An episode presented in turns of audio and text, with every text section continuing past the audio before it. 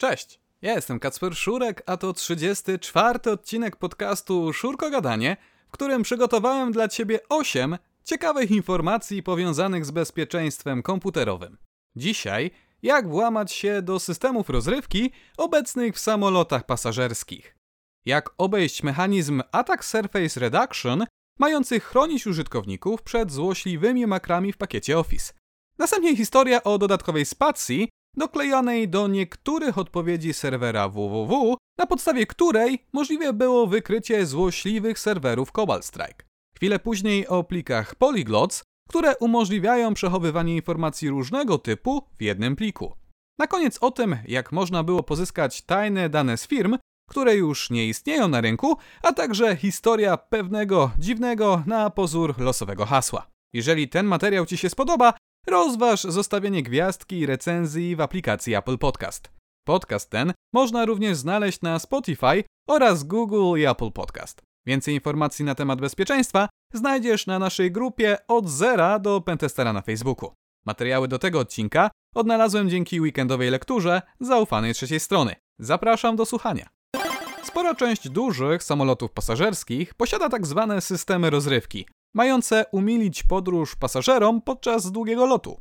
Przy użyciu ekranów dotykowych można więc oglądać najnowsze hollywoodzkie produkcje, czytać książki czy też słuchać muzyki. W nowszych samolotach dla pasażerów dostępne są także porty USB pozwalające na bezpośrednie ładowanie telefonów czy też tabletów bez konieczności wyciągania własnej ładowarki. Wszak teraz praktycznie każdy z nas posiada jedno z tych urządzeń. Jeden z badaczy bezpieczeństwa podczas nudnego lotu postanowił przyjrzeć się temu systemowi bliżej. Zamiast telefonu podłączył tam myszkę. Jakież było jego zdziwienie, kiedy to na ekranie zobaczył kursor. Okazało się bowiem, że port USB nie tylko służył do ładowania, ale także był podłączony do komputera wbudowanego w zagłówek. Możliwym jest, że port ten był wykorzystywany do testowania urządzenia lub też jego konfiguracji. Wszak tekst łatwiej wpisuje się przy pomocy klawiatury niż wciskając pojedynczo klawisze na ekranie. Patrząc z perspektywy pentestera, jeżeli mamy jakiś system i możliwość wysłania do niego różnych znaków, może warto go przetestować, to znaczy sprawdzić, jak zachowa się w przypadku podania nieprawidłowych informacji. System oprócz filmów posiadał wbudowaną aplikację czatu, która miała zapewne pozwolić na komunikację pomiędzy osobami, które nie siedzą obok siebie podczas jednego lotu. Teoretycznie czat to prosta rzecz. Przecież to tylko okienko z miejscem na podanie i wyświetlenie odczytanej wiadomości. Użytkownik szybko zorientował się, że aplikacja nie pozwalała na podanie dłuższego ciągu znaków, po prostu blokując używanie wbudowanej w ekran klawiatury. Ale programiści nie przewidzieli, że użytkownik może mieć dostęp do myszki. W większości systemów operacyjnych bowiem, gdy prawym przyciskiem myszki kliknie się na pole tekstowe, otrzymuje się dodatkowe pole wyboru, przy pomocy którego można podany wcześniej ciąg zaznaczyć, a następnie skopiować. A ponieważ blokowali jedynie użycie klawiatury ekranowej, po kilkukrotnym powtórzeniu operacji kopiuj wklej przy użyciu myszki i prawego kliknięcia, udało się przepełnić bufor aplikacji czatu, co doprowadziło do jego zamknięcia. Bazując jedynie na tym opisie oraz filmie, który demonstruje ten atak, można więc wysnuć wniosek, że aplikacja jest podatna na błąd buffer overflow. Do błędów tego rodzaju dochodzi, gdy rozmiar bufora, który ma przechowywać podany przez użytkownika tekst, jest mniejszy niż tekst, który został tam przekazany. Odpowiednie manipulowanie tym ciągiem może zatem doprowadzić do przejęcia kontroli nad aplikacją i wykonania przez nią innego kodu niż ten wcześniej zaprojektowany przez programistów. Czyli tłumacząc to na prosty język, teorii możliwe jest uruchomienie innej aplikacji w obrębie systemu rozrywki w samolocie. Oczywiście proces budowania takiego exploita przy wykorzystaniu samej tylko klawiatury byłby niezwykle skomplikowany i czasochłonny. Najlepiej byłoby zatem posiadać pełny dostęp do urządzenia. Trudno mi sobie jednak wyobrazić, że na poczet takiego eksperymentu prywatna osoba lub nawet firma kupuje swój własny samolot tylko do tego celu. Kolejne pytanie, jakie nasuwa się w takiej sytuacji, to informacja na temat separacji urządzeń elektronicznych w takim samolocie. Czy system rozrywki pracuje w osobnej sieci, która to jest niepołączona z całą resztą samolotu, a może atakujący, uzyskując do niego dostęp, byłby w stanie kontrolować jakieś inne elementy samolotu? Interesujący może być także sposób naprawy tego błędu.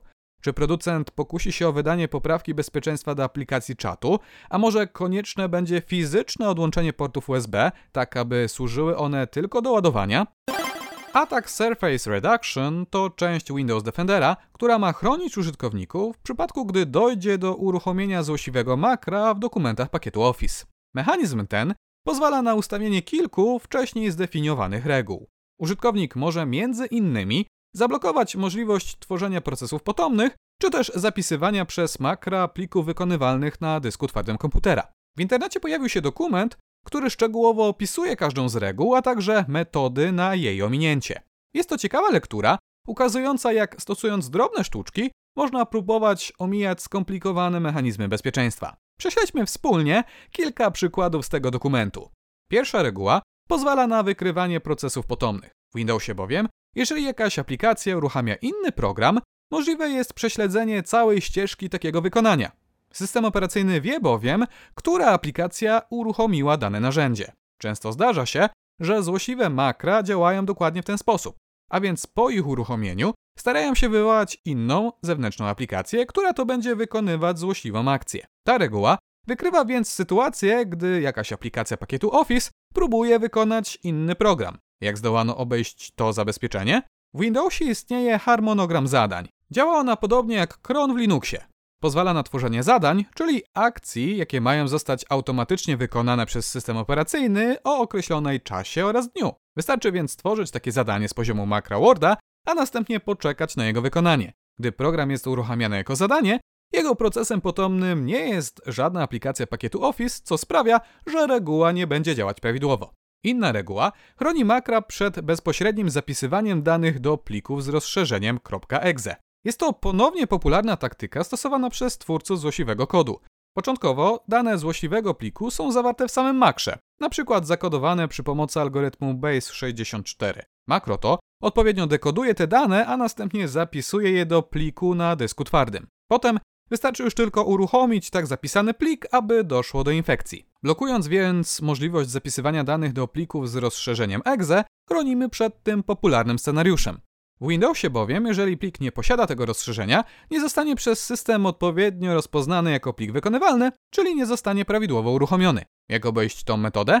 Blokuje ona tylko zapisywanie do plików exe, ale przecież możemy użyć dowolnego innego rozszerzenia. Zapis do takiego pliku powiedzie się. Teraz wystarczy już tylko znaleźć sposób na uruchomienie takiego pliku. Blokowany jest zapis, ale przecież rozszerzenie można później zmienić na inne. Zmiana rozszerzenia to nie jest operacja zapisu, więc się powiedzie. Atak polega zatem na zapisaniu złośliwego pliku z rozszerzeniem TXT, a następnie jego zmiany z linii komend na prawidłowe rozszerzenie. Złośliwe makra nie muszą jednak opierać się tylko na wykonywaniu zewnętrznych plików. Mogą odwoływać się bezpośrednio do funkcji API udostępnianych przez sam system. Funkcje API to funkcjonalności udostępniane przez sam system operacyjny. Chociażby możliwość odczytu z pliku, zapisu do niego, czy też pobrania jakichś danych z internetu. To właśnie łącząc różne wykonania takich funkcji API, programiści tworzą pełnoprawne aplikacje. W większości makr nie trzeba się do tych funkcji API odwoływać bezpośrednio, ponieważ sam Office posiada dodatkową warstwę abstrakcji. Dzięki temu codzienne korzystanie z najpopularniejszych opcji jest proste i przyjazne dla programisty. Całkiem sensowne wydaje się zatem zablokowanie wywołań do takich zewnętrznych API. Jak bowiem wygląda takie wywołanie bezpośrednio z kodu makra? Definiuje się nazwę funkcji, która nas interesuje, a także plik DLL, w którym się ona znajduje, jak również listę przyjmowanych przez nią parametrów. Jak udało się obejść ten mechanizm? Plik DLL, który podaje się w definicji, nie zawsze musi się odnosić do plików znajdujących się w katalogu C Windows. Plik ten równie dobrze może się znajdować w tym samym katalogu co nasz dokument. W obejściu kopiuje się zatem plik DLL z katalogu Windows do nowego katalogu. Potem trzeba już tylko zamienić obecny katalog roboczy i już reguła przestaje działać.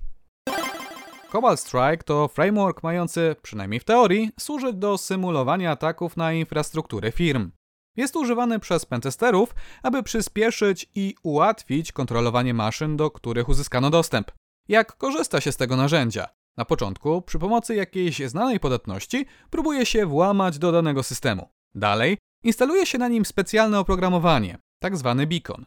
On to co jakiś czas kontaktuje się z naszym serwerem i pobiera od niego informacje z zadaniami, jakie ma wykonać. W taki to sposób można wykonywać skrypty PowerShella, monitorować wciśnięte klawisze, czy też ściągnąć i uruchomić zewnętrzne programy. Ale narzędzie to stało się popularne nie tylko wśród firm pentesterskich, ale także wśród przestępców, którzy zaczęli wykorzystywać jego funkcjonalności do przeprowadzania prawdziwych ataków na firmę. Dlatego kluczowe z punktu widzenia działu bezpieczeństwa wydaje się rozpoznawanie połączeń beaconów z serwerami, aby w porę zareagować na incydenty bezpieczeństwa. Oczywiście nie jest to takie proste.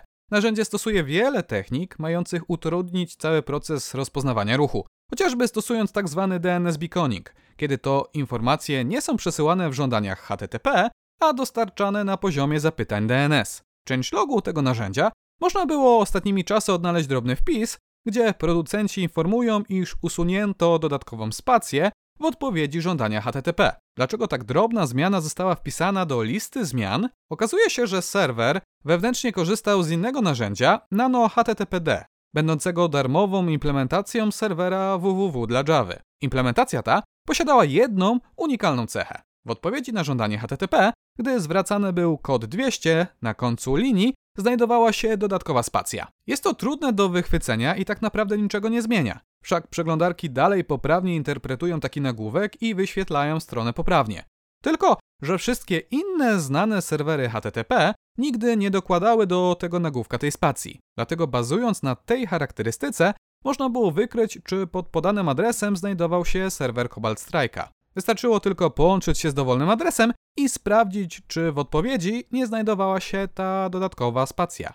To tylko jeden z przykładów fingerprintingu, kiedy to na podstawie jakiegoś artefaktu próbuje się określać, z jakim serwerem mamy do czynienia. Takie rozpoznawanie serwera można wykorzystać na wiele różnych sposobów. Wyobraźmy sobie bowiem, że nagle opublikowany został błąd na konkretną aplikację, chociażby WordPressa, czyli systemu służącego do hostowania blogów. Standardowo w kodzie źródłowym zwraca on informacje na temat wersji, która jest używana przez daną stronę. Dzięki takiej informacji atakujący mogą wyszukać wszystkie domeny używające podatnej wersji, chociażby przy pomocy Google'a. Nie tracą wtedy czasu na atakowanie nowych stron, które mogą być załatane i całe swoje siły i środki kierują jedynie do tych, które są podatne. Ten przykład świetnie pokazuje również, jak istotne mogą być drobne różnice w implementowaniu standardowych protokołów. Polyglot to plik, który jest jednocześnie prawidłowym plikiem w wielu różnych formatach. Dla przykładu może to być równocześnie obrazek oraz kod JavaScript. Zazwyczaj technika ta używana jest w zaawansowanych atakach na serwisy internetowe. Może ona służyć chociażby do ominięcia polityki CSP. Więcej na ten temat można dowiedzieć się w moim filmie z cyklu Od zera do Pentestera. W skrócie, można skonfigurować stronę internetową w taki sposób, aby pozwalała jedynie na wykonywanie kodu JavaScript, który znajduje się w obrębie danej domeny. W teorii pozwala to na poprawienie obrony przed atakami typu XSS, kiedy to atakujący próbuje wykonać złośliwy kod JavaScript w obrębie naszej strony. Jeżeli bowiem przeglądarka uruchamia jedynie kod znajdujący się w naszej domenie, atak będzie znacząco utrudniony. Sytuacja może się jednak zmienić, jeżeli serwis posiada funkcję wysyłki plików. Wtedy to korzystając z takiego formularza można przesłać plik z odpowiednim kodem, a następnie użyć go w ataku XSS. Wszak jest wysoce prawdopodobne, że plik będzie znajdował się w obrębie bieżącej domeny, czyli przeglądarka zezwoli na jego uruchomienie. Dlatego też niektóre witryny przed przeprocesowaniem pliku przesłanego przez użytkownika dokładnie sprawdzają jego format. Sprawdzają zatem, czy plik jest rzeczywiście obrazkiem i tylko wtedy kopiują go do swojego serwera. I tu do gry wchodzą pliki Polyglot, które są jednocześnie prawidłowym obrazkiem i mogą zawierać w swojej treści prawidłowy kod JavaScript. Okazuje się jednak, że pentesterzy to nie jedyne osoby, które zaczęły stosować tą taktykę. Napotkano na przykłady złośliwych reklam korzystających dokładnie z tej samej techniki. Dany plik można umieścić w kodzie strony używając tagu img. Wtedy zostanie wyświetlony jako normalny obrazek. Równocześnie do tego samego pliku można się odnieść używając tagu script, Wtedy to jego treść będzie traktowana jako prawidłowy kod JavaScript. Teoretycznie takie działanie ma utrudnić analizę i rozpoznanie tego rodzaju niebezpieczeństw. Jeżeli bowiem analityk ściągnie taki plik, to bez głębszego zapoznania się z jego treścią może go błędnie, niepoprawnie zakwalifikować jako zwykły obrazek. Wszak po dwukrotnym kliknięciu ukaże mu się prawidłowa grafika. A teraz historia o tym, jak można pozyskać poufne dane firm, które już nie istnieją na rynku. Jak to możliwe? Obecnie praktycznie każda nowa firma rezerwuje swoją własną domenę, pod którą jest dostępna w internecie. Ta domena jest następnie używana w wielu miejscach. G Suite to płatna usługa dla firm od Google'a. Pozwala ona na korzystanie z poczty internetowej, przechowywania plików w chmurze oraz tworzenia dokumentów. Usługę uruchamia się podpinając do niej naszą istniejącą domenę. Dzięki temu można korzystać z poczty e-mail bazując na znanym interfejsie Gmaila. Dla wielu firm takie rozwiązanie jest idealne. Nie muszą martwić się własną infrastrukturą, atakami czy też administracją. Płacą jedynie zryczałtowaną opłatę miesięczną za każde konto. To sprawia, że dla wielu firm usługa ta jest trzonem działalności. Tam to znajduje się firmowa poczta, pliki i inne dane potrzebne do prowadzenia firmy. Ale jak to bywa, czasami pomysł nie jest tak dochodowy, jak mogłoby się wydawać na początku. Albo też pojawia się nowa, lepsza i tańsza konkurencja. Wtedy to porzucamy całą działalność, a po pewnym czasie nie przedłużamy już swojej domeny, ponieważ staje się ona dla nas bezużyteczna. Tylko, że taką porzuconą domenę mogą przejąć inne podmioty. W przeszłości było to popularne zagranie. Niektóre firmy podkradały popularne nazwy, które przez przypadek nie zostały przedłużone, a następnie kontaktowały się z firmami, proponując korzystną ofertę odzyskania danej nazwy. Ale takie przejęcie czyjejś domeny to nie tylko szkoda na wizerunku. Co bowiem w sytuacji, gdy nowy właściciel adresu chciał go połączyć z nowym kontem G Suite, okazywało się to niemożliwe. Serwis wyświetlał informację, iż konto w takiej domenie już istnieje. Po kontakcie z pomocą techniczną możliwe było jednak przywrócenie dostępu do takiego konta. Wszak będąc prawowitym właścicielem danej domeny, możemy nią dysponować według własnego życzenia. Tylko, że serwis przywracał dostęp do tej domeny wraz ze wszystkimi danymi, które się tam znajdowały, a to już zupełnie inna para kaloszy. Tak to wyglądało w przeszłości. Teraz błąd ten powinien być już naprawiony. Badacz postanowił sprawdzić, jak poważna mogła być to podatność. W tym celu wygenerował listę domen, które wygasły, a następnie sprawdzał, czy są one powiązane z istniejącymi kontami G Suite. W badaniach 56 na 3000 domen było powiązanych z tym pakietem. Na pewno znajdzie się wiele innych serwisów, do których dostęp można otrzymać bazując na adresie e-mail. Otwartą kwestią pozostaje pytanie, jak długo dane przytrzymywane są na takich serwerach, jeżeli użytkownik się do nich nie loguje oraz za nie nie płaci. To także przykład, jak ważna jest prawidłowa procedura usunięcia konta z danego serwisu wraz ze wszystkimi danymi, jakie można tam znaleźć. Jeden z użytkowników Twittera opublikował ciekawe hasło. Brzmi ono tak: JI32K7AU4A83. Zadał tym samym pytanie, jak to hasło mogło powstać. Sprawdzając bowiem jego popularność w serwisie Have I Been Pwned, odnotowano ponad 100 użyć tego ciągu znaków. Serwis ten jest swego rodzaju agregatorem różnego rodzaju wycieków danych. Autor grupuje tam wszystkie hasła, jakie udało się wyciągnąć z takich wycieków. W ten sposób możliwe jest sprawdzenie, jak bezpieczne jest nasze hasło i czy w przeszłości nie wyciekło ono z jakiejś strony. Pojawiło się kilka teorii powiązanych z danym ciągiem. Pierwsza to prawdopodobieństwo, że kilkanaście osób użyło tego samego ciągu w różnych serwisach, ale ta opcja wydaje się mało prawdopodobna. Druga to fakt, że hasło mogło być używane przez jedną osobę na wielu serwisach. Tylko, że 100 rekordów to całkiem sporo jak na jedną osobę. Prawda okazała się dużo prostsza. Jesteśmy przyzwyczajeni do klawiatury w wykładzie QWERTY. Ale to przecież nie jedyna klawiatura używana na świecie. Co z krajami, które używają innego układu niż nasz? I to właśnie układ klawiatury jest rozwiązaniem tej zagadki. Po przetłumaczeniu ciąg ten jest równy zdaniu moje hasło. To tylko pokazuje, że ludzie na całym świecie stosują hasła w postaci admin-admin czy też hasło-hasło. Interesująca ciekawostka.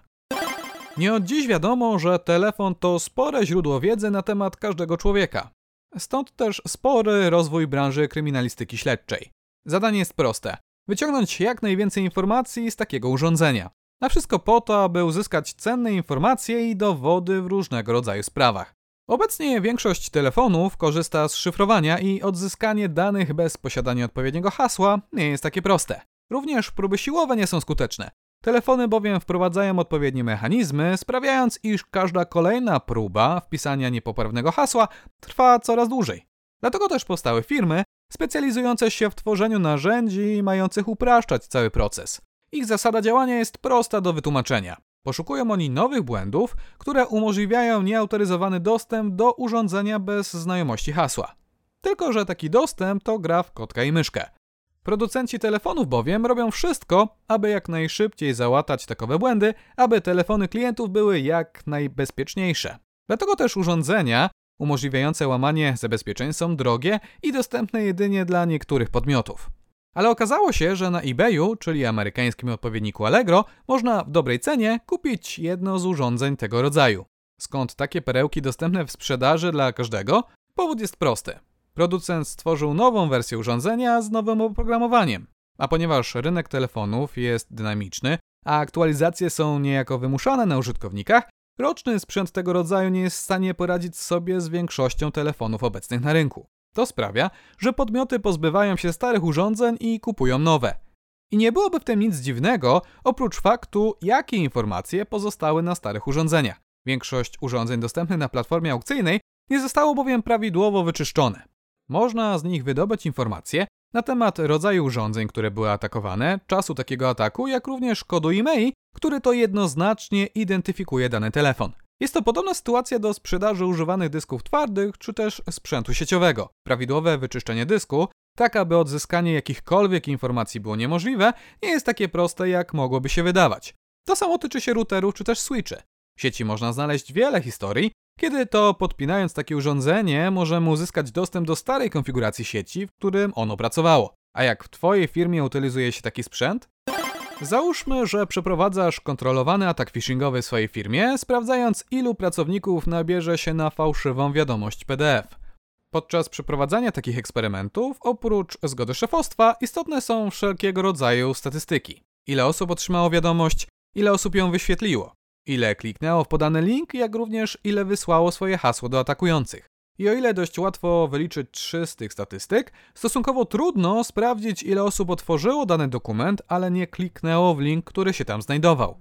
Na pomoc przychodzi najnowszy błąd występujący w silniku renderowania plików PDF w Google Chrome. Jeżeli bowiem w pliku tym skorzysta się ze specjalnej funkcji API This Submit Form, po otworzeniu takiego pliku w przeglądarce wyśle ona automatycznie adres IP, informacje na temat systemu operacyjnego i przeglądarki, a także pełną ścieżkę otwartego pliku na serwer www kontrolowany przez atakującego. A bazując na tych danych, można łatwo określić, kto otworzył dany plik. Wszak standardowo dokumenty zapisywane są do katalogu pobrane, a ponieważ wysyłana jest pełna ścieżka do otwartego pliku, to znajdować się tam będzie również nazwa użytkownika. Również adres IP można skorelować z naszym środowiskiem korporacyjnym i wykorzystać do namierzenia osoby. Błąd ten jest tym bardziej interesujący, iż nie został jeszcze załatany oraz nie jest potrzebna żadna interakcja ze strony użytkownika. Przygotowanie takiego pliku również nie jest skomplikowane, wszak wszystko opiera się tylko na wywołaniu jednej funkcji. Teoretycznie tego rodzaju błędy nie są niebezpieczne. Wszak podobnego rodzaju informacje są wysyłane przez przeglądarkę za każdym razem, gdy odwiedzamy dowolną stronę internetową. Ale jak widzisz, zawsze można wykorzystać te dane w nietypowy sposób, tak jak i w tym wypadku, gdzie możemy za ich pomocą przygotować jeszcze lepsze statystyki potencjalnego ataku phishingowego. I to już wszystko w tym tygodniu. Serdecznie zapraszam do subskrypcji kanału Kacper Szurek i widzimy się już za tydzień. Do zobaczenia. Cześć!